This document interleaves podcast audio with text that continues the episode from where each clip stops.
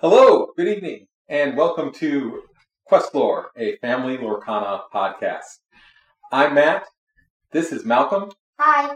Emmett, Hi. and the lovely Jennifer. Hello. And we are the Gorsline family. Our goal here is to every week talk to you about Lorcana as a family. See, the four of us love playing games together. And when Lorcana came out, we saw that as an opportunity to really dive into one game that we could play with each other and with other people. Because in addition to loving games, we also love Disney. Absolutely. So we are a Disney family to the core. Uh, when this was announced uh, well over a year ago, the, the Lorcana trading card game, uh, our first thought when looking at it was, oh no, there goes our money. uh, kids, when you first saw it, were you excited about it? Yes, very excited. Because what other card game do you guys like a lot? Pokemon. Yeah. They love opening packs. They love looking at those little pocket monsters. Um, but we love Disney way more than Pokemon. So the thought of getting to open packs with Disney characters in them uh, was really, really exciting. Now, uh, with Pokemon, normally they open packs. Those cards then go into some kind of black hole, and I never see them again. Do you guys know where the black hole is? Uh, it's downstairs somewhere. Yeah, it's downstairs somewhere, like in the. It's in a card against humanity's case, I think. Excellent, excellent, great, fantastic. Glad to see that that is being well protected. Um, when we ended up getting some cards during the first chapter release back in August, um, I sat down with Jen and we were like, you know, I kind of like to actually play this game. Uh, you see, nearly 20 or some years ago, um, I actually played Magic the Gathering. More like 30 some years ago. um, I got to play Magic the Gathering like when it first came out. So um, when I watched the videos for how to play Lorcana, I'm like, hey, I know this uh, because for those that don't know, at least from the original rules, I have no idea what they've added since. Um, Lorcana is really close to Magic the Gathering, and so I'm like, hey, I kind of want to play this. If you guys just want to open up packs, um, or if you guys just want to look at the pretty pretty artwork, that's fine. But I'm kind of into this. I'd like to actually give this a go. What do you think? Jen was immediately on board. She's like, yeah, let's play, right? yeah, especially because we really love board games and card games. Um, you know, we have many, many different card games and board games in the house already. I've never played Magic. I've only dabbled a little bit in Pokemon cards. So I thought, yeah, this could be cool. It could be fun. Our kids love playing board games and card games too. They're really good at it. So, yes, I was definitely on board. And then we tried to bring these two in as well. and they were all for it too. Um, we opened up the, the, the starter decks, we opened up our packs, we looked at things like, huh, okay. Uh, and then we immediately played a game with all four of us together. How do you guys think that? Disaster. disastrous. disastrous. Like we didn't even use the dice when that came out. Like- we we had to use the little mattress with the little swivel thing. Well, not only that, but like we, I don't even think we made it through like four full turns, and somebody won, and like we didn't really know about battling, and you know, it, it just it felt like it just didn't have that spark for us. Yeah, so we were, I was kind of like, oh, well, were solving this really quick. Um, but, uh, the, the weekend it came out, our, our local game store that, that we go and play at, it's called the Eighth Side. Um, they had a, a quick, hey, come play Lorcana. And, uh, I, uh, somehow found the courage to actually go and play against other people. Looking back, this was the first time I played one on one versus someone because I just went to a store and just played with someone, like not against each other. I just went to a store and played against complete strangers. Um, my first game, uh, the guy I was playing against was playing against a fully like constructed uh, deck, had holographic foils of every single one of his cards, uh, knew completely what he was doing, and wiped the floor with me. Uh, it just went so fast. He was singing songs. He was readying people, firing cannons. It was a it was an amber steel deck. And I had no idea what was going on. He was doing super fancy stuff with singing and all that. I was like, okay, so I lost. I'm not sure I can do this. Um, however, then I kept playing, and I won the, against the next two people I played against.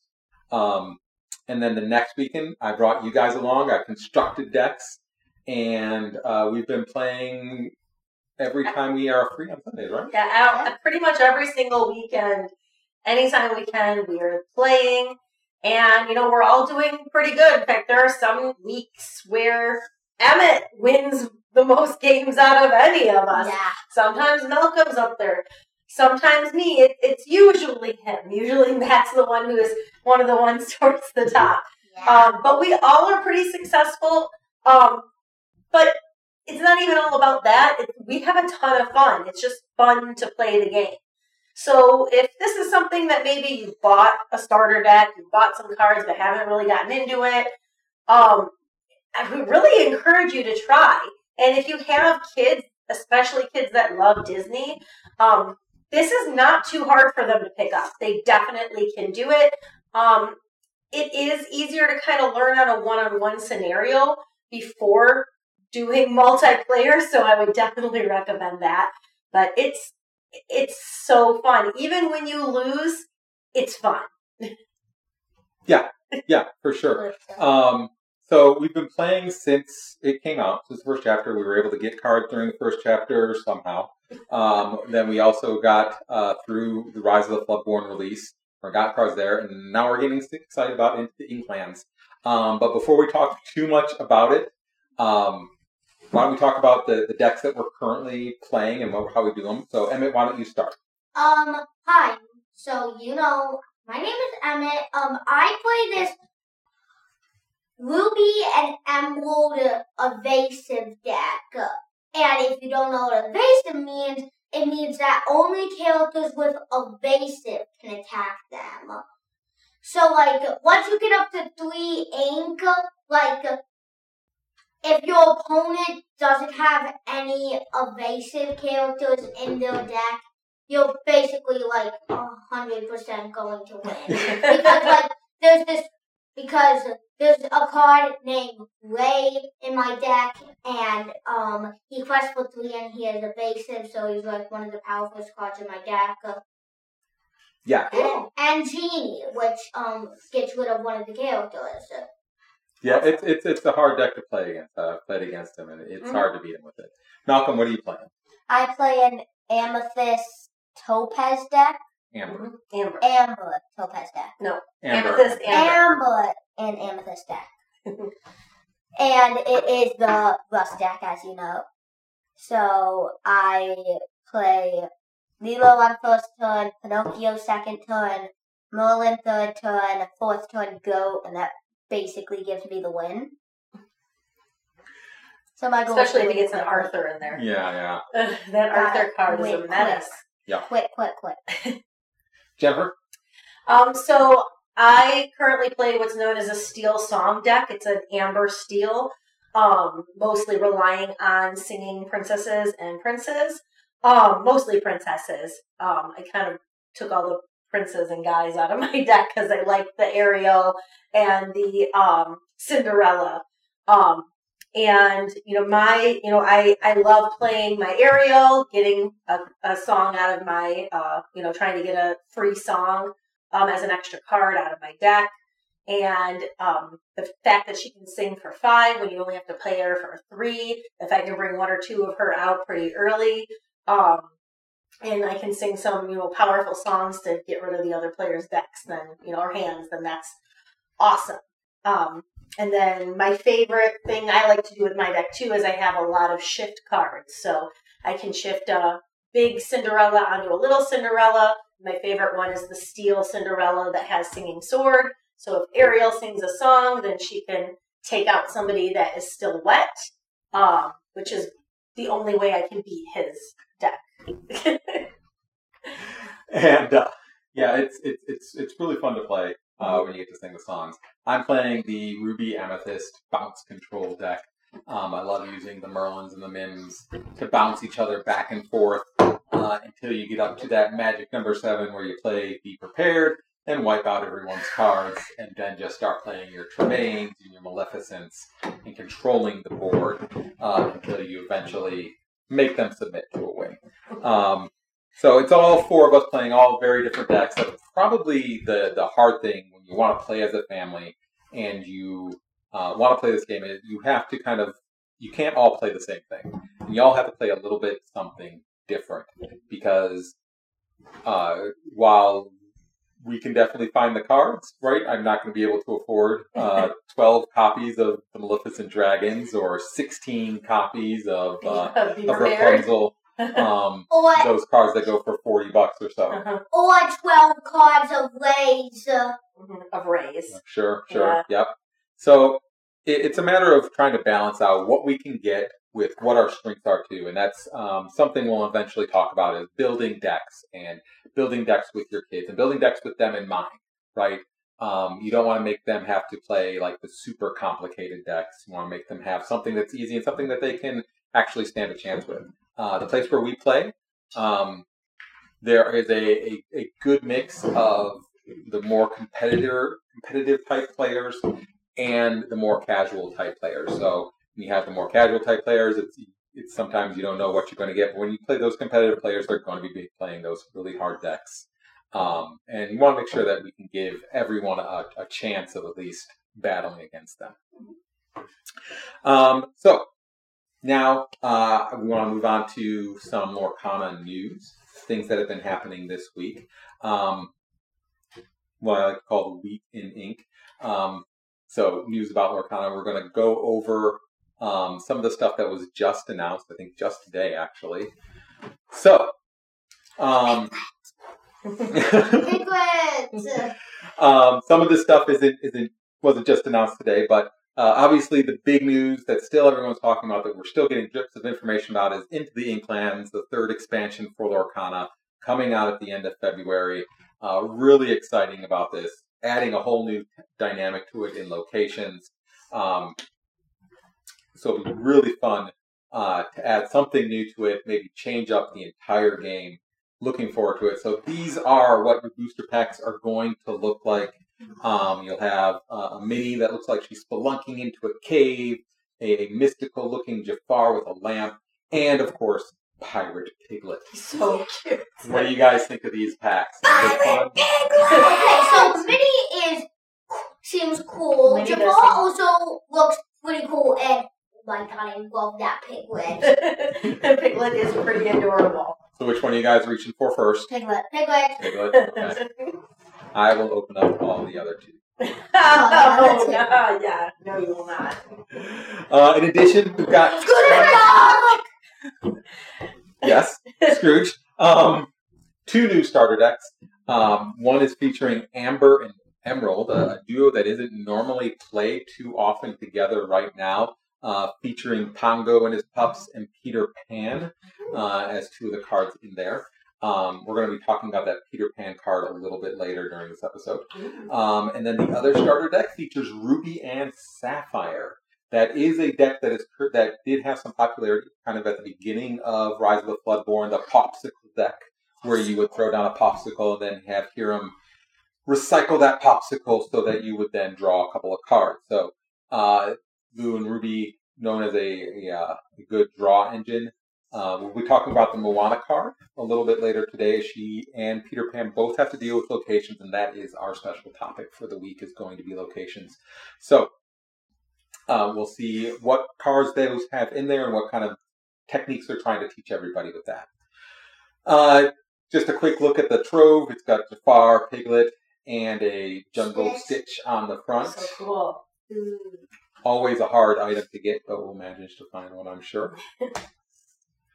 Gift set featuring Jungle Stitch and a Tinkerbell dressed up in the same manner as Peter Pan. Uh, however, she is a sapphire card, not a, uh, I believe, an ember, uh, emerald card like uh, the Peter Pan is. Weird. Uh, and Stitch is an, is an emerald card. Looks like he's a five coster that will have a three attack and three willpower. I And can't evasive. read those. Yeah, it has the basic. It has and it's an evasive, um, and it will have ward. I believe all at a location. Ooh, nice. So we'll be talking about some of these cards as we get into location parts.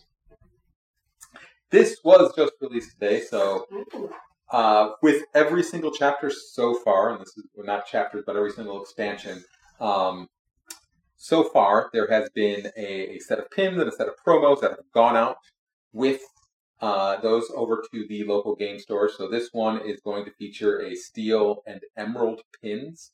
Um, the one that's out now for uh, Rise of the Floodborn is a amethyst and amber pin. The amber pin having Rapunzel on it. The amethyst pin having the Honey Pooh wizard on it as well.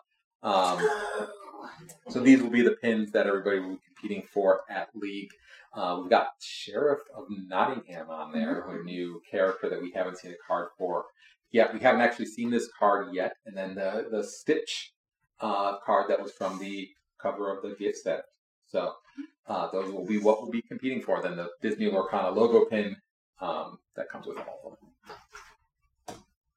Okay, this is our main topic for the week. So each week we're going to be going over some kind of new concept, uh, at least to all of these guys, and possibly to myself as well, related to trading card games. Um, since we've got into the Inklands coming up soon, uh, I thought it would be best if we focus on location, since that will be the main focus of uh, Into the Inklands. We're going to get at least 18 cards featuring locations. It looks like it's going to be three different locations for each color um, from what we've seen so far. Uh, based on the numbering and how they issue things out, we're going to get about three locations for every color. So that's going to be, and a lot of people are going to want to be trying these out, see if they work or see if they're they're kind of dead on arrival. So it's not super clear yet. Um, we're starting to get some of the picture on it, but uh, let's explain how locations are going to work. So uh, as you can see, uh, the location is sideways, right? That's how the art is presented on it. So when it's in play, it's always exerted. It enters play exerted. Um, it leaves play exerted. You never unexert a location. It's always going to be in that sideways state. So um, on this one, the Forbidden Mountain, which is Maleficent's castle, it's going to cost you two ink to put it down. It's also this location is inkable.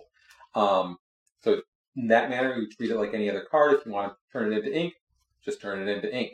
Uh, it's going to cost you two to play it. You're going to be able to play it. You put it down, exert it. Um, you don't have to worry about any ink drying with it, anything like that, because you aren't able to attack with it or quest with it. All right. It's going to have six willpower. You'll notice the six in the shield over on the right. Um, there is no attack value next to it, right? So locations won't do damage to characters, but characters can do damage to it. That last number over on the left, that's in a new symbol that we haven't seen before, is the cost of ink it takes to move a character to a location. Now, there are some locations that are going to require, um, that are going to give benefits to people when they get there. And there are some locations that uh, when a person goes there, they're going to get benefits because it's written on their card. Um, finally, the little lore symbol down at the bottom, that is the lore you're going to get during the set phase of Lorcana. So, um, in the instructions, what it says for every time you are playing, and it's your turn, you're going to do a ready, set, draw. So readying is readying all your characters, unexerting them, and then set uh, is the first time that that's come into play. Setting means if you get you gain any passive lore, you get that lore. So at the beginning of your turn, your this location is on the board, you're getting one lore. Okay, so if you have a bunch of these out, you're going to get two, three lore um, just for them sitting there. Um, and then you draw your card and begin your turn. So you can move characters here. You can have any number of characters at a location. There's no limit. You just have to pay the ink to get them there or play some other card to move them there. Um, when your character is at a location, they can still be attacked unless the location is giving them some, some kind of special ability that won't let them be attacked. Um, and the location can always be attacked as well. Uh, when a location is destroyed, the characters there just fall off the location and they're still in play. Nothing bad happens to them. They don't get banished themselves. Everything's fine with them. Uh, you just keep playing and the, the location is gone. Um, locations do tend to have a high willpower value, so this has a six. So if you're thinking about, well, what could destroy a location with just one shot, what we typically look at is the Maui line, right? Maui comes in, costs five ink, you can do six damage. So this location survives until turn five when Maui comes out, and Maui just destroys it. He doesn't take any damage himself. He just gets rid of the location. Um, That's kind of the bar you're looking at when you're looking at locations because Maui is a very, very popular card and does a lot of damage and will be taking out locations like a machine. That's essentially how locations work. Any questions or thoughts on them right now? So I guess my only question is like what would be like for a card like this, I feel like what would be the purpose like of using an ink to move a card there? Um like I like I get it for some of the other locations where they give the card some kind of advantage, but I feel like like this location seems like like why waste an ink putting a card there unless it's going to be like protected by being there? Like that's my big question. And that's a good question. Um, there doesn't seem to be a whole lot of purpose to moving a card here right now. There are some cards that get advantage advantages when they are at a location. And we'll go through those. All the cards we're going to go through today are either locations or cards that get an advantage by being at a location, or cards that interact with locations. So we're going to go with, we're going to go through every card that's been announced that has something to do with a location in set three during this. Now, a really important thing to note is the way your cards have all been worded so far for both uh, mostly Ruby and Steel, right? They all say deal damage to a character, banish all characters. Mhm. Locations are not characters.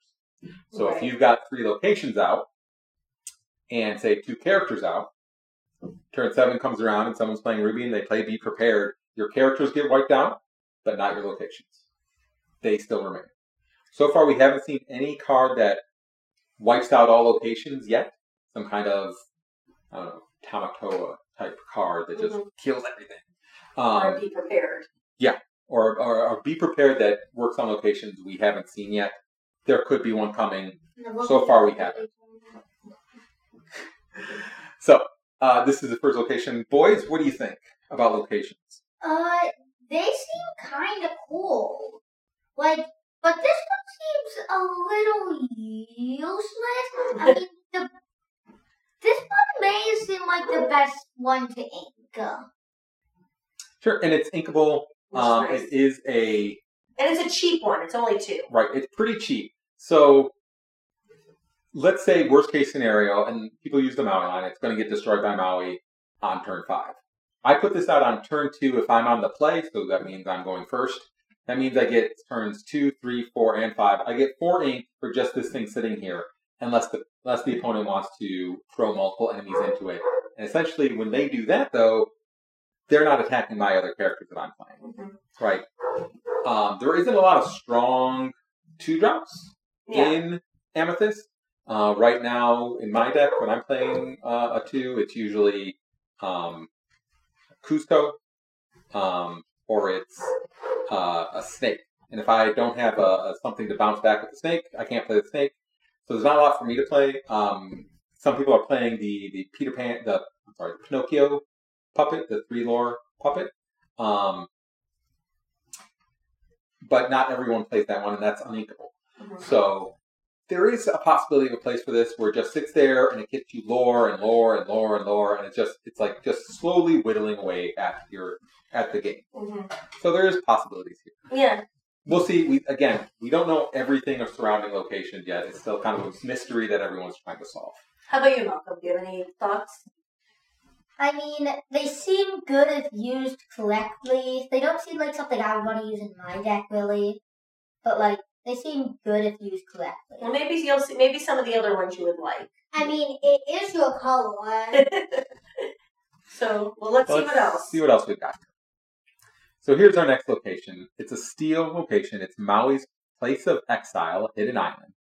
It costs two and it's inkable. It has a willpower of five and it costs one to move characters there. While they're there, characters gain resist plus one. Damage dealt to them is reduced by one. So it gives everybody the resist characteristic while they're at this location.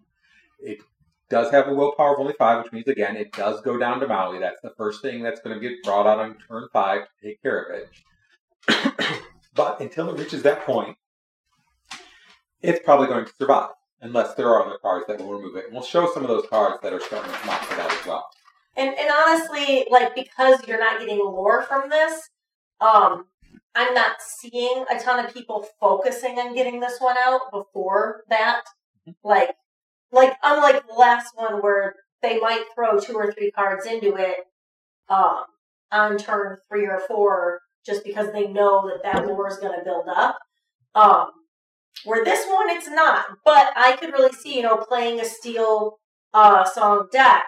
You know, I already have a few characters that have two resist. Putting them here, giving them that third resist could be super, super helpful um, in keeping those characters in my, um, you know, in in the in play in the field of play. I have a question. Yes.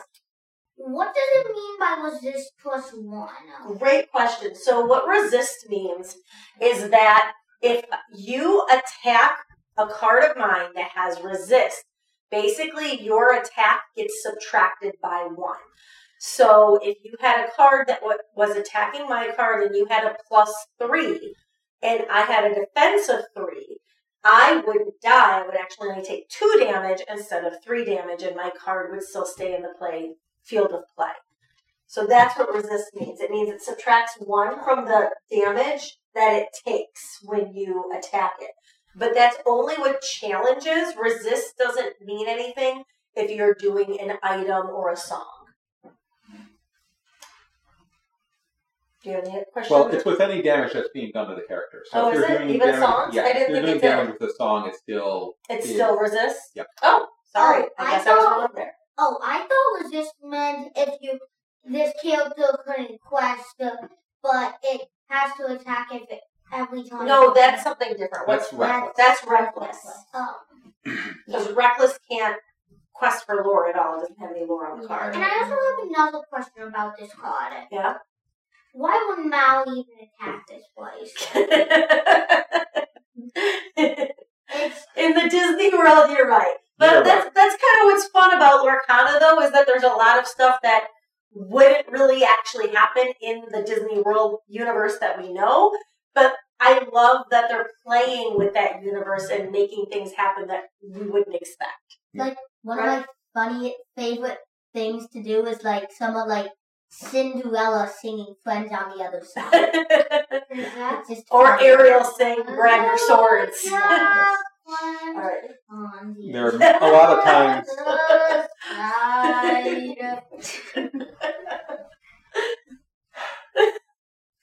All right, let's look at the next card. All right. All right, so now we got a character card that interacts with locations. So this is Moana, Born Leader, a five cost inkable, attacks for four, willpower for four, has a shift. It's a floodborn, so it shifts onto another Moana. I don't think we have any like really small Moanas at this point, so we're probably going to get a small Moana as part of the set. Mm-hmm. It has a special ability of Welcome to My Boat. Whenever this character quests while at a location, you ready all other characters there. They can't quest for the rest of this turn. You also get two lore when she quests. This is very similar to the other Moana, the um, The Moana Amber. From Amber, Mhm. that she readies other princess characters when she quests. Instead, this one will ready the other characters at your location. So it's a way of protecting them if they're all at a location. So if you have them there, it's a way to protect And the nice thing about this is that um, when she readies other characters, so you can quest with those characters, get the lore, and then she can ready them, and then you could still use those characters again to attack if you wanted to, or sing a song or something like that. You just can't quest. Right. Kids, thoughts? I mean, it seems like a good character if you have a lot of people at a location. hmm If you can get a lot of Yeah. a lot of characters. Now, do you play Red right now, Ruby? No, but I might. I don't think so though. But like, if you have everyone and just like quest them all and then ready them all, Mhm. and then just like attack the whole board, Yeah. that might be a really good idea. Mhm. So I do play red right now, Uh-huh. and um, like um, if you like, if you have a red and yellow deck, like my dwarf deck that I have, Mhm. um, like you could like put down two Moanas, shift her into one of them, then you can quest her, and then she can, and then. And then she can ready her because she's a princess. Oh, that's true. Yep. If you had the other Moana, that's true. Good, good call. They And could, they could ready each other Sure. Yep. because she is a princess. Okay. Uh, let's move on to the next card. Neverland. Neverland, another location. This is Neverland, the Mermaid Ooh, Lagoon. one. It's a one cost inkable. Uh, costs turn location. Yep, costs one ink to move there. Has a willpower of four, which means this would go down to Fox, the the Merlin, the Mana- Madam Mim Fox from uh, Amethyst. Um, but you do get one lore during the set phase. So this is as vanilla as you're going to get probably for a location. Um, thoughts on it? I love the idea. If I could get this in on my first turn, um, because again, you're not going to see a card that can attack for four, probably within your first three turns. Yeah, turn three is the earliest you're going to see one. And so, um, if you're playing first and you can get three lore from this card after playing it on your first turn, that's awesome because there's no other card that you can do that with. Because all other one cost cards, um, you they're wet on your first turn, so you can't get lore from them until turn two. So I personally love that. I think that that's awesome. Like getting this in an opening hand would be amazing. Like that, I would be looking for that. Yeah. This seems like a pretty good card, but I only have two things. Mm-hmm. So this does fit in with my dwarf deck, Mm-hmm. But like like um Matthew said, uh, um Who? You mean dad? like Dad said, uh, like how Dad said, uh, like um, it's it's um only a four, so that means like you could like get like I don't know like you like somebody could have a green and they could like place down like on turn one like the Easter egg card from Lido, and then the second turn they play another Easter egg card from Lido, and then they just attack you. Sure. Sure. It could go down pretty quickly. Um, but you might be able to peck away a little bit of lore, or later on in the game, you're able to throw these down, throw a couple of them down. There aren't going to be a ton of characters um, that you, they, they can instantly usually challenge with that can attack for four, so it might be a good way to get uh, force them to make some actions they wouldn't act, Mhm. or attack these instead of attacking your characters, right? So that's that's always something to think about. Yeah, especially because a lot of those big attackers also quest for a lot of lore, and they may not want to waste their turn to attack this because then they'd waste that lore. Sure. All right, let's move on to the next one. Uh, we've got almost the exact same card in De Vil Manor. It's an emerald card. Uh, Cruella's Estate. Cost one, it's inkable. One ink to move characters there. Willpower four. You get Pretty one lore. It's the same thing. Same card, but over an emerald. Um, so not a lot to talk about here. This one, however, it's a rare card. Uh, another emerald card. It costs four and it's inkable. Fang River City costs two ink to move a character there. Has a willpower of six.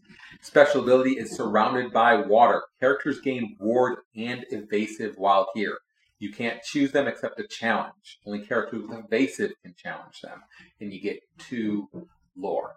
Um, problem with this card, obviously, you don't get it out till turn four. If you're playing against someone with Ruby, they're taking it out the next turn. Also costing two ink to move characters there.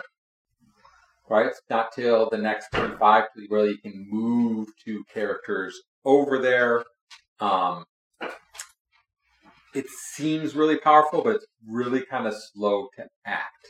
So we'll see if it's able to, uh, if people can find a use for it. Maybe there's something that protects locations. Um, additionally, with uh, usually when you're playing Emerald right now, you're playing a discard deck. You're trying to get people to discard their hands, so maybe you're able to discard everything they've got. And this is a card that's going to be hard for them to deal with, um, since it's not a character. Most of the actions right now affect characters, so it's going to be hard for them to deal with, except with other characters.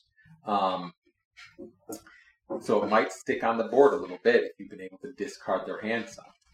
And this, I feel like this would only really work too if you have a deck that brings a lot of ink into your play. Yeah.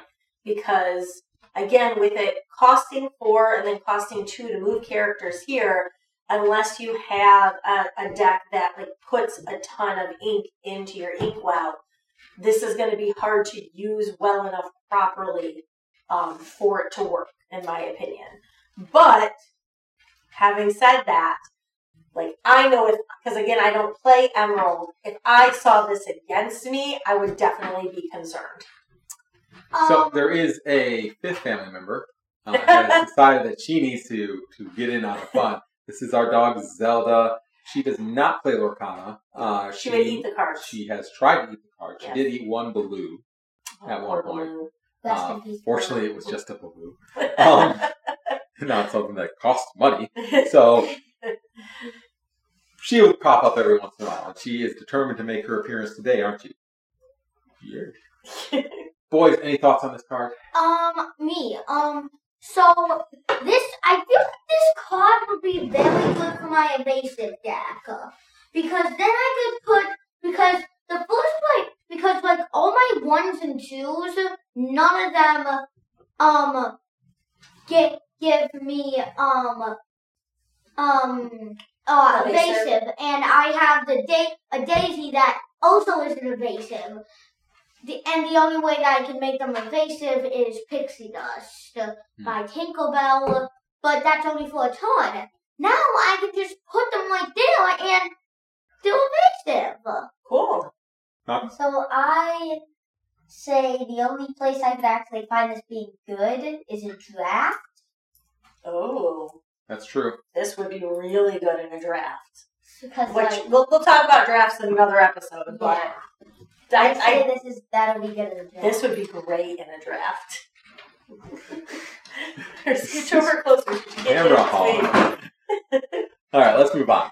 Okay, so a character, Milo Thatch, Spirited Scholar. This is from Atlantis.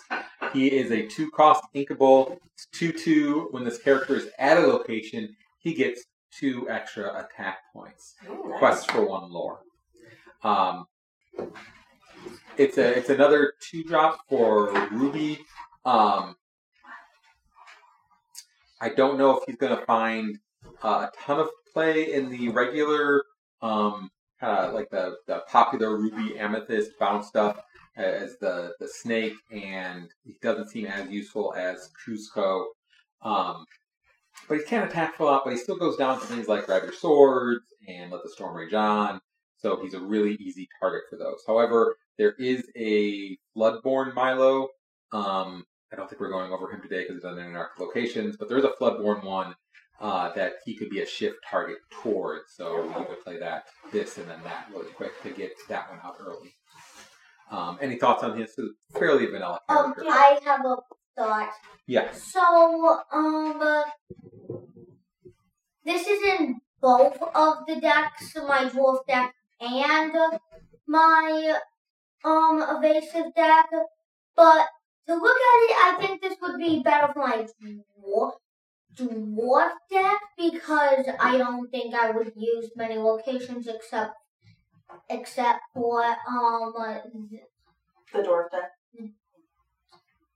Um yeah. So I would put this in my dwarf deck. Cool. Okay. Let's move on to the next card. Agrabah. A ruby card that is three, costs three and is inkable. Uh, costs one ink to move characters there, and has a willpower of five and quests for two. So this can get you a lot of lore really, really quickly. Um, that two is a big number um, that could put some dents in there if you throw that down later game next to another character and they have to make a choice between going after a character and this.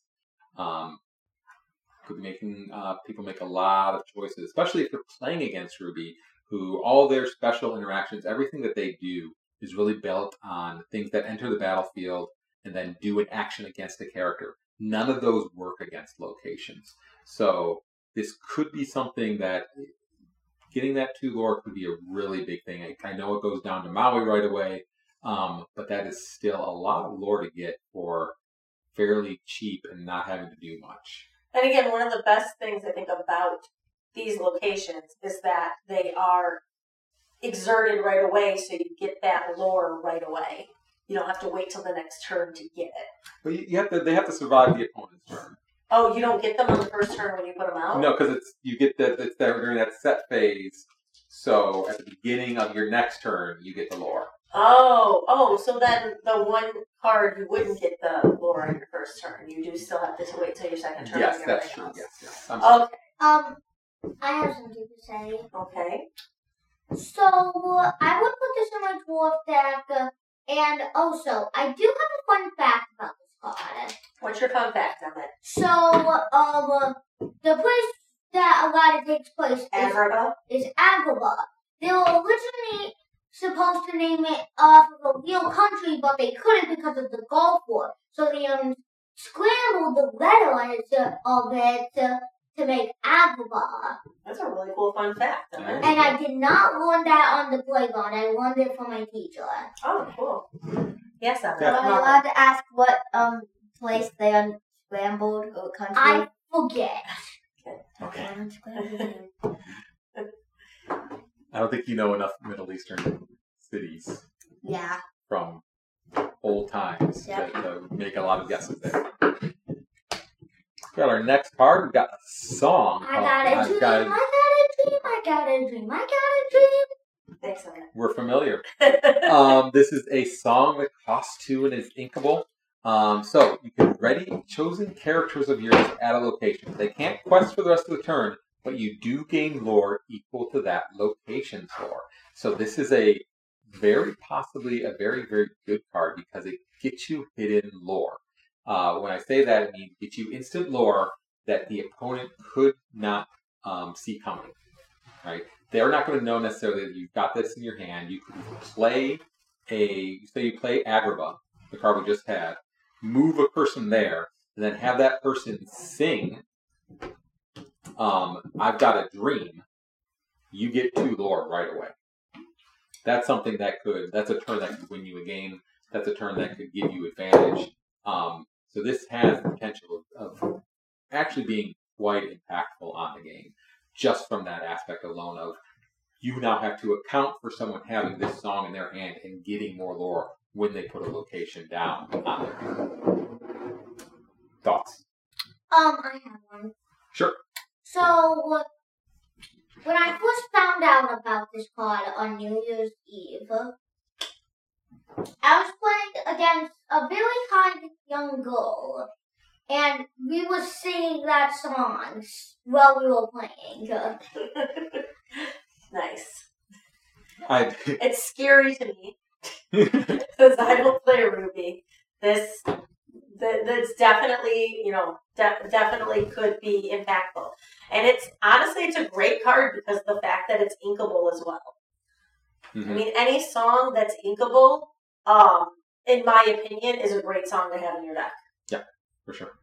And it's also very low cost. Mm-hmm. Only two, yeah, exactly. No, any thoughts? No. Okay. Next up is our first legendary. Uh, it's Jim Hawkins' Space Traveler. This is from uh, Planet. Treasure Planet. Yep. It is a five cost inkable, uh, strength of four, willpower of four, has quests for two, and then has two abilities like most legendaries do. First, this is it. When you play this character, you may play a location with a cost four or less for free. Ooh. Then take the helm. Whenever you play a location, this character may move there for free. Ooh. So there's a chance you could play that card, play this card, play a location that has four or less, and then move him there, all within the same play for uh, only five for eight. only five. ink. Uh, plus, he, he's a decent uh, body at four four uh, for only costing five, and uh, for two? for two. Yeah. This is this is seems like it's going to be a good card if locations end up being something that's really playable.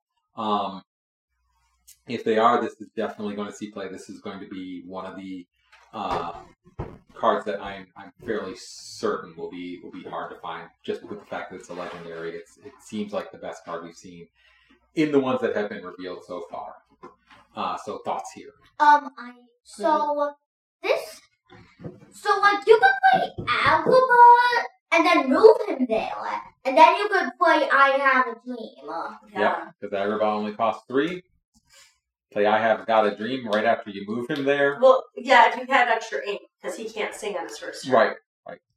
But if you had the two extra ink, you could do that and then get four on that same turn while also putting him there. Or you'll probably have more characters on the board by the time you have five. Probably. So could be a very very good card. Um, if uh, when, when once people figure out the best way to use locations, once we experiment with them, see how they work. Um, And the if fact that you locations can't end up being unusable, then Yeah, but and the fact that you can't, it's um, there's not going to be very many cards that can just take him out without taking a ton of damage back, right, yes, or and there's no songs that would take him out either in just a single song. Because the only one that I can think of is the one um, Greatest Criminal Mind, you have to attack for five or more for that to work. Right. And he's only four. there is a song. We're going to get to that. Oh. Uh, unfortunately, it's not next.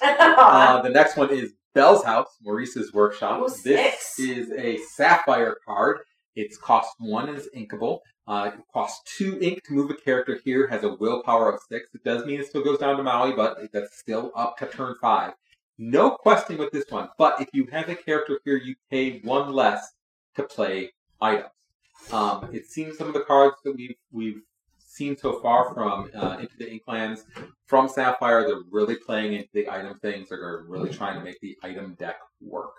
Um, so far, we've had there's been some a little bit of success. Uh, there was the Popsicle, Ruby, and Sapphire deck You know, the beginning of uh, Rise of the Floodborn that was hot for a quick second and then just kind of faded away as people figured out, okay, well, this is how you deal with it.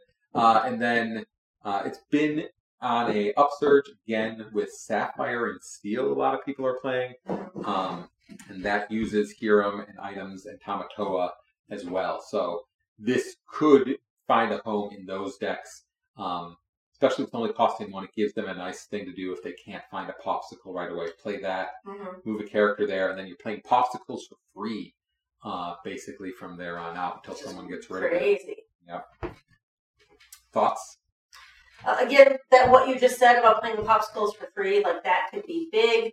Um, help you get a lot of cards in your hand quickly, which is what the purpose of the popsicle deck is. Um, while not using up a ton of ink, which is awesome. Oh wait, And especially as you only need one card, one character there, so you don't have to be spending a ton of ink putting a whole bunch of characters there because you only need one. Right. Can I tell you who would be great with this uh, card to put him there? What? Tamatoa. Absolutely. Because you can put Tamatoa there, then you can like pay like less for every item, and Tamatoa pays gets one extra roll for every item. And also, some of the most important tools in Wakana lasted here. That's true. That's true. Edmund. Look at our next location. Motunui! Sapphire Motunui Island Paradise. It costs two and it's inkable. Uh, it costs one to move a character there, has five willpower, quests for one during the beginning of your turn, Ooh. and special ability of reincarnation. Whenever a character is banished while here, you may put that card into your inkwell face down and exert it. Now that's awesome. Like that, that's great. Like especially because it only costs one to put there. I could see somebody just literally putting every single card they have there, like one, one or two per turn. Um, that whatever extra ink they have left over for a turn, because getting that extra ink when they get banished, like that's awesome. Yeah, that's the thought. So this turns everybody into a Gramma Tala, right? So. Gramma Tala right now is. Sapphire card that costs two is one one. When you banish, it becomes ink. Mhm. So the, that's the one card you don't want to bother putting there because Right. she's already going to be that. But like I say, you play this on turn five, move all your characters there on turn six, so that when someone plays, be prepared. All of a sudden, you're going up three or four ink That's on the next awesome. turn. So there is some possibility here to manipulate this and, and really create a good ramp um, of ink uh, for you to use later on in the game. Yeah. Um, I mean, I don't play blue, but I think li- like that. This is this is great. Like I know if I saw this against me, I would be trying to get rid of it as soon as I could, so that they aren't gaining all that ink and all. And actually, again, a lure every turn, which is awesome. Yeah. You know? Um. So, um, I, I'm trying to think of the card that can one hit KO it. That's not Maui. That you can get before Maui. Um, I know, I know Cinderella can, but she's not. Well, you could You could shift Cinderella. Yeah, if you got a shift If you have a shift Cinderella or a shift Stitch Tinkerbell. or a shift Tink, you could those could all take it out. Like in, I know in my, on my deck, that's what I would use. You, Oh. you, you have to shift somebody for sure. I don't think there's anyone else that does That five out on the same turn. Uh, the Or fox, shift Queen, I think, the fox, the goat both do four. Mm-hmm. Um, yeah, no, the shift queen is four. It's four three, so it can't take it out in one hit, and it can't use its special questing ability. It could use its questing ability to give another one of her char- your characters extra, Extra. strength to take oh, it now out. that that could be So, good. So yeah, that, that is what- the what's that ability called again? I forget. Commanding, no, that's the name of the card's commanding presence. I don't remember the name of the ability, but I swear she she reduces someone's strength and adds strength to someone else. Right, but that might not work. The reducing might not work. the Reducing probably does does not work on location. But the So adding would But the adding works, so you can just use the adding and then Yeah. attack it. They she wouldn't take any damage anyways because they don't take Exactly. any damage from location. Exactly. So it's it's it is doable to get rid of these with the cards we have in play. It's just It'll be a um, little trickier. yeah, it's, it's it's harder to do. Mhm. The next card is a Oh, Steel. Song, and then along came Zeus. It costs four, is uninkable, um, but you deal five damage to a chosen Ooh. character or location. That's going in my deck. So that so that does destroy Uh-huh. good amount of the locations here, including that last one. That answered my question. Yeah, Um, Yeah. and, and the fact that it's a four, so my Little Mermaids can sing that, because she can sing up to five.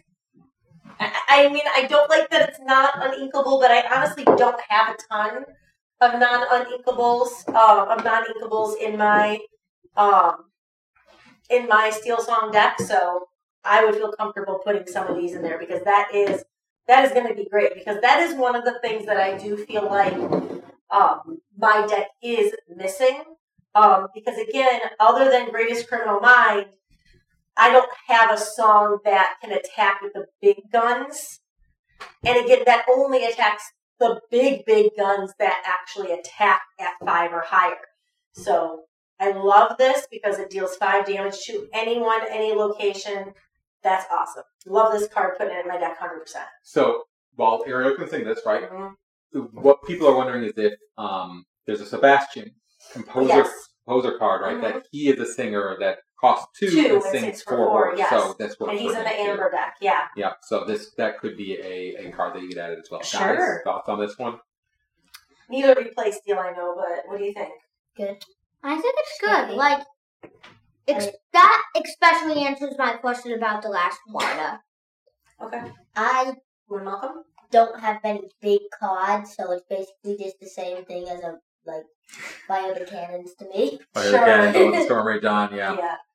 Strength of a Raging Fire, those songs. This might replace, um, uh, you might talk about replacing a couple of your Let the Storm Rage On with a couple of these, Right. right? To, to Or keep play things or replace Greatest Criminal Mind. Yeah, sure. Uh, okay, next we have Minnie Mouse, a so funky cute. spelunker. So this is the card from the booster packs. She costs one and is inkable. Zero strength when you play her. Three willpower. Has the questing for one and has a special ability journey. While this character is at a location, she gets plus two. So uh, if you can move her to a location on your second turn, she does have that ability, and it does let you deal with some of the cards that uh, the the one drops that are two and two. Usually, you have you you can't deal with that on your second turn. You usually have to wait till like your third turn before you can actually deal with any of those cards, uh, or you're running multiple card characters into them. So she could deal with some of those two two ones without taking herself out. Uh, so it she might be a good uh, one drop in the steel uh, when you have the steel color if you're not running any of the song stuff. Mhm. When you'd rather see Cinderella. Thoughts?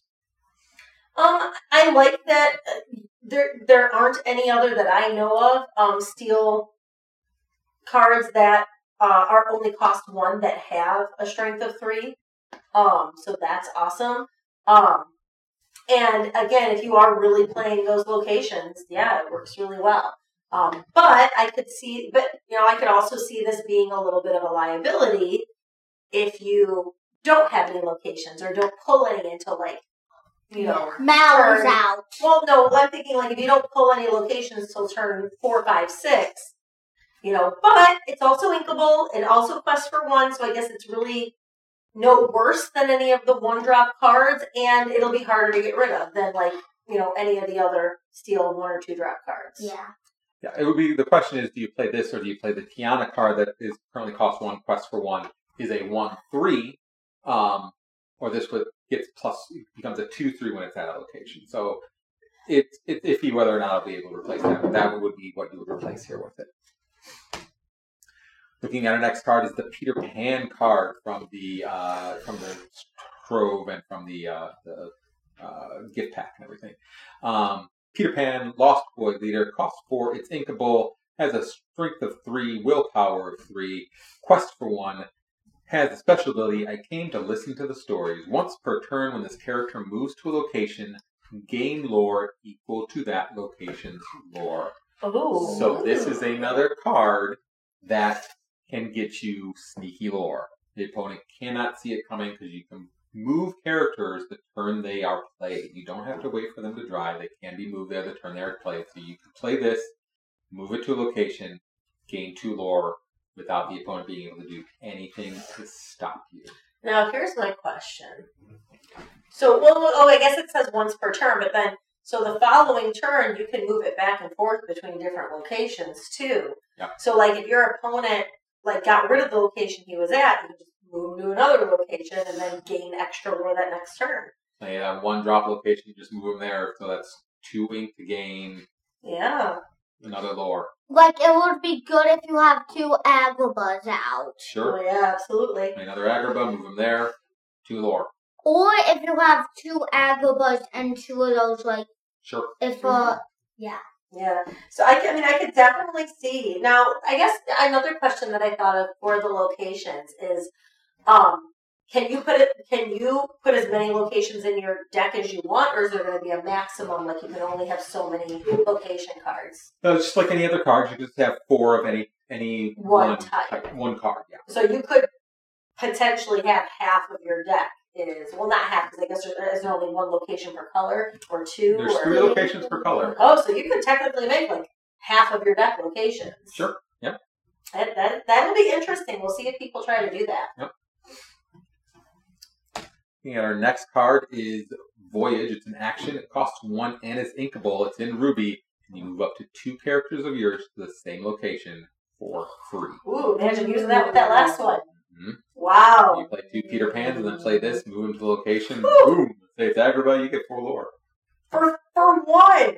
Yeah. That's that's a, that's and it's inkable. That's a great card. If you're if you, I could really see people like really using these locations and these actions and items and songs. I could see them working. Let's move on to the next. Next, we have a steel item. It's the map of Treasure Planet. It costs three and it's inkable. It has two abilities. First is Key to the Portal. You tap it and you pay one less for the next location you pay this turn.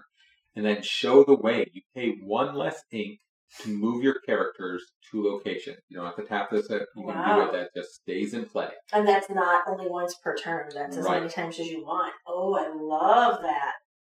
So this could make locations very playable for steel. Yeah, and and you know, that, like that's awesome. Like I I I don't often play a ton of items, but I do love the ones that I play. Um, I play Sleepy's Flute a lot because I have a steel song and it's great. Um, I have played the Lantern before, and I really love. Malcolm doesn't like Sleepy's Flute. I don't like Sleepy Sleep a lot of people don't like when I play it against them. because Um, it's like, because it never appears in the movie. Okay. um, and so I, I could see this being a, a great item to have, like being able to use both of those abilities in a turn, the second ability as many times as you want. Um, especially if you have, like so many of the locations only cost one to move them there. This basically makes all of those locations free, which is awesome. Love it. Um, I don't have any. deal, you, Malcolm? Thoughts or questions? No, it just seems really good. All right, next a sapphire card vault door. It's an item that is Scrooge McDuck staring at his vault. It costs four and is inkable. Has a special ability sealed away. Lure locations and characters at locations gain resist plus one. So it gives Whoa. locations resist. It gives characters there resist. It's almost like a um, a version of Cogsworth, the grandfather clock, that gives all your characters resist plus one, but instead it's focused on focused on locations. In my mind, this is a little bit expensive. I'd rather just wait a turn and play um, Cogsworth. Uh-huh. Um, Because looks blue, right? right. Um, unless you're making some kind of uh, item deck where this ends up not costing a lot. Um, Sure. I think this is just a little bit too expensive to play. I agree. Unless you have a, unless you are have a ton of locations out. Sure. Because Cogsworth only works on players Yes. or on, on characters, and this also works on locations. Yeah. So, How much does Cosmo cost again? and again, this Five. stays this stays out all the time. That's the nice thing about it being an item is that it will then be like that for the rest of the game unless your opponent has a card to get rid of an item. Yeah, it's, So- it's very. I'm very curious to see if there is going to be a song or something that wipes out items on the other side of the board. Because right now it's just one shots from like Benja, from Yeah. the hard-headed beast, from Yeah. Break. Um, very few ways to get rid of items. Um, there's been a lot of Ducktales in this set. I'm wondering if we're going to get a song called "Life Is Like a Hurricane." Oh, I love That wipes out It's items. like a If, if that happens, I'm going to be so happy because I called it right here. Um, and I think thematically that works because hurricanes wipe out all your stuff, Yeah. right? So, Absolutely. Or even if it wipes out all the locations too, kind of like a sure, be yeah. prepared, Yeah. Like but uh, with locations, that would be be cool. prepared 2.0. So go to our next card. It's Tiana's Place, a jazz restaurant. It costs Palace. Jazz Palace. Palace. You're right. Thank you very much. jazz restaurant. It costs three. Is uninkable. Okay. Costs two to move your characters here. Eight willpower and special quest for one. Special ability. Night out. Characters can't be challenged. Wow. Wow. Now that, Whoa. that card is going in my deck. That, no, that card's going in my deck. That card's going in my deck. I it's know. uninkable. It's uninkable, but man, look for eights and for There are very few cards that can hit for eight, especially none that can just come right out and do it. Um, wow. Right, that one song we saw won't do it. See, Um, I, I would I could see like like like especially like when you're it, when you're up at like you know six seven ink if I can have this out if I have this out at six six ink and seven ink I can put my Cinderella on here so that way she can't be challenged or my big tank or my Mm-hmm. you know any of my shifting stuff I thought uh, that's that's interesting I Like, thought putting Peter Pan here, but then I realized that wouldn't be a good idea. It's only a one flash stuff. mhm. Hey, you're so listening to How about the mic picked up? We, we can see. Look at our next place. All right, so this is a German. Um, card. I was gonna Um, say. we haven't seen the actual English version of it. Is um, the translation there is Olympus is that way. Um, This is that way. those are the Titans from from Hercules. They're going to attack You see uh, Hades' hand pointing Mount the other Olympus, and you see Hades' hand pointing the other way. So uh, uh, Mount Olympus is that way. This Uh, one of the funniest scenes This action gives characters that are attacking locations plus three strength. Ooh. So this is a way to deal with those higher level locations. So if you use this on one of those on a character that can attack for five, suddenly they can destroy Tiana's palace. Olympus isn't that way. Um, it looks like we're getting a lot of these Titan cards. There are some other ones I don't have them this week because they didn't have anything to do with locations, but they are releasing cards for these Titans as well. So we're getting a lot of Hercules love this Love time around. Who doesn't like Hercules? The money. Speaking of which, the next card is Ooh. Rise of the Titans in Action for Steel. Cost three is Oh. inkable. Banish. Chosen location or item. Wow, that's a big one. And it's inkable? That's So far, most of the removal for locations, the special stuff, have all been steel. So it looks like right now, the way it's shaping up, Ruby is focused on actually using locations, and Steel is focusing on destroying those locations. With the Titan. Ponies. So I wouldn't be surprised if we see a, a ruby steel uh, combination that people are trying to play so that they can use Oh. locations and destroy them when the other players try to use them. Yeah. There has been a ruby steel uh, deck that has been gaining a little bit of popularity using the weight set. Uh, weight set is a card right now that if you play a character that has over three strength, you get to draw a card. So it's um, it's someone's trying to we're basically trying to set up a card draw engine so that every time you play a character, you're basically drawing a card. Um, so this could pair well in that to also deal with locations, create a kind of control deck there. Yeah.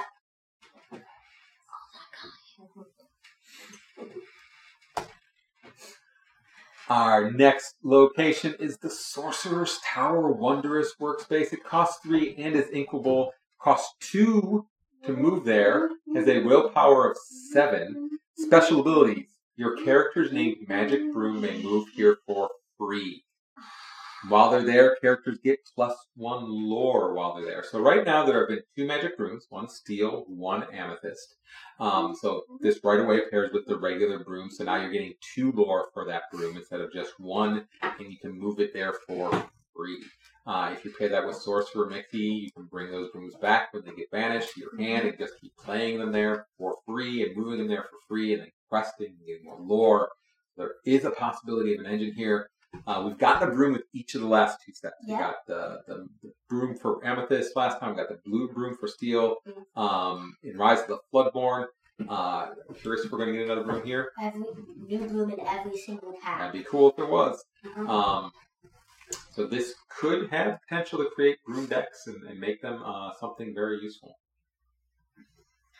Any quick thoughts on here? Na na na na na na na na na na na na na na Nice. Deck.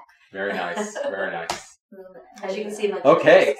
that gets us through all of the um, all the cards that I want to go through today. Those are all the cards they've released so far that interact with locations. Right? There have been a lot of other cards released for Inkling Clans. We'll be going over those more every single week uh, up into the release. Um, I'll start picking out ones that I think will actually have an impact. I won't be going over the more vanilla cards, ones that are just they come out for one and they go two two and they quest for one. Like who cares? Uh, I'll bring out the ones that have special abilities. There have been some really interesting stuff coming out. Lots of stuff with DuckTales. Uh, lots of stuff with Treasure Planet and Atlantis. Two of the movies that are in our blind spot, but we haven't seen them. Um, we're going to have to rectify that very soon. Uh, you guys up for that? Yeah, maybe tomorrow we should watch one. No, Right maybe now. I kind of We're in a podcast, man! no, Uh, but you also have to play video games. Part part two. Um, we're watching Treasure Planet. Part two. You ready to stay here for another hour? We'll be looking at more cards in future episodes as we get ready for Into the Inklands, the expansion coming out soon. Um, our next segment I call Reach Into the Inkwell, where we ask, where we get questions. This is our first episode, so obviously no one sent in any questions yet. If you had, uh, sorry, I missed it. I don't know how you read the future. Uh, I don't know how you got the email address, which is uh, questlore_questions at gmail.com. You can find uh, the link in, in your podcast descriptions or in YouTube if you're watching on YouTube. Um, but uh, since we don't have any audience questions, kids, did you have any questions that you had for us? Um, I do have two ideas for the next episode. Well, just questions about the cards of the game for right now. Uh, no, I just want to say a couple things. Thank you, everyone, for watching, We're not done and yet, honey. we'll see you in the next one. not done yet. All I want to say, Oswald the Lucky Rabbit for Lorcana. All right, and we will end this episode as we will end every episode by testing your Disney knowledge with Disney trivia. Question one Who is the name of the sleek, new next gen racer who defeats Lightning McQueen at the beginning of Cars 3? Oh, what's the name of... What's Lightning McQueen. Good guess! But no, I need... I I'm, don't even know if I've I'm gonna- seen this whole movie. I'm gonna go... I'm gonna go get my book. no, no books. It's Jackson Storm. It's not Lightning. Hey, is that a All right, question water? two. No. Which French word does Miss Piggy use when referring oh. to herself? I know. Yeah, I know. Miss Piggy? you can start on it. Do you know? It's my rule. No. No. Malcolm, what is it? Moi. moi. That is moi. which is French for me. Next question. In Mickey Mouse Clubhouse, what does the Mickey glove shaped part of the house turn into? Oh, I know. It's Hot. The Mickey Mouse Clubhouse. Hot air balloon. Yes, That's right. There you go. Peter Pan receives a present with a card that reads, To Peter with love from Wendy. What is the gift and who is it actually from? Oh, I know. Captain Hook and the Captain Hook and it's a bomb. Very Good good. Good work. Uh, this is uh, probably one only for mom, as we have not subjected our children to the full Pirates of the Caribbean series. Uh, in the film Pirates of the Car- Caribbean, Dead Men Tell No Tales. So we're talking the fourth one. Which I've probably only seen once. Who is Carina Smyth's father? I would guess that it's Davy Jones. No. Is it Jack? It can't. Is it Jack Sparrow? No. Sparrow? Can't be Jack Sparrow. He'd be too. He's too young. No, no, no. Is it?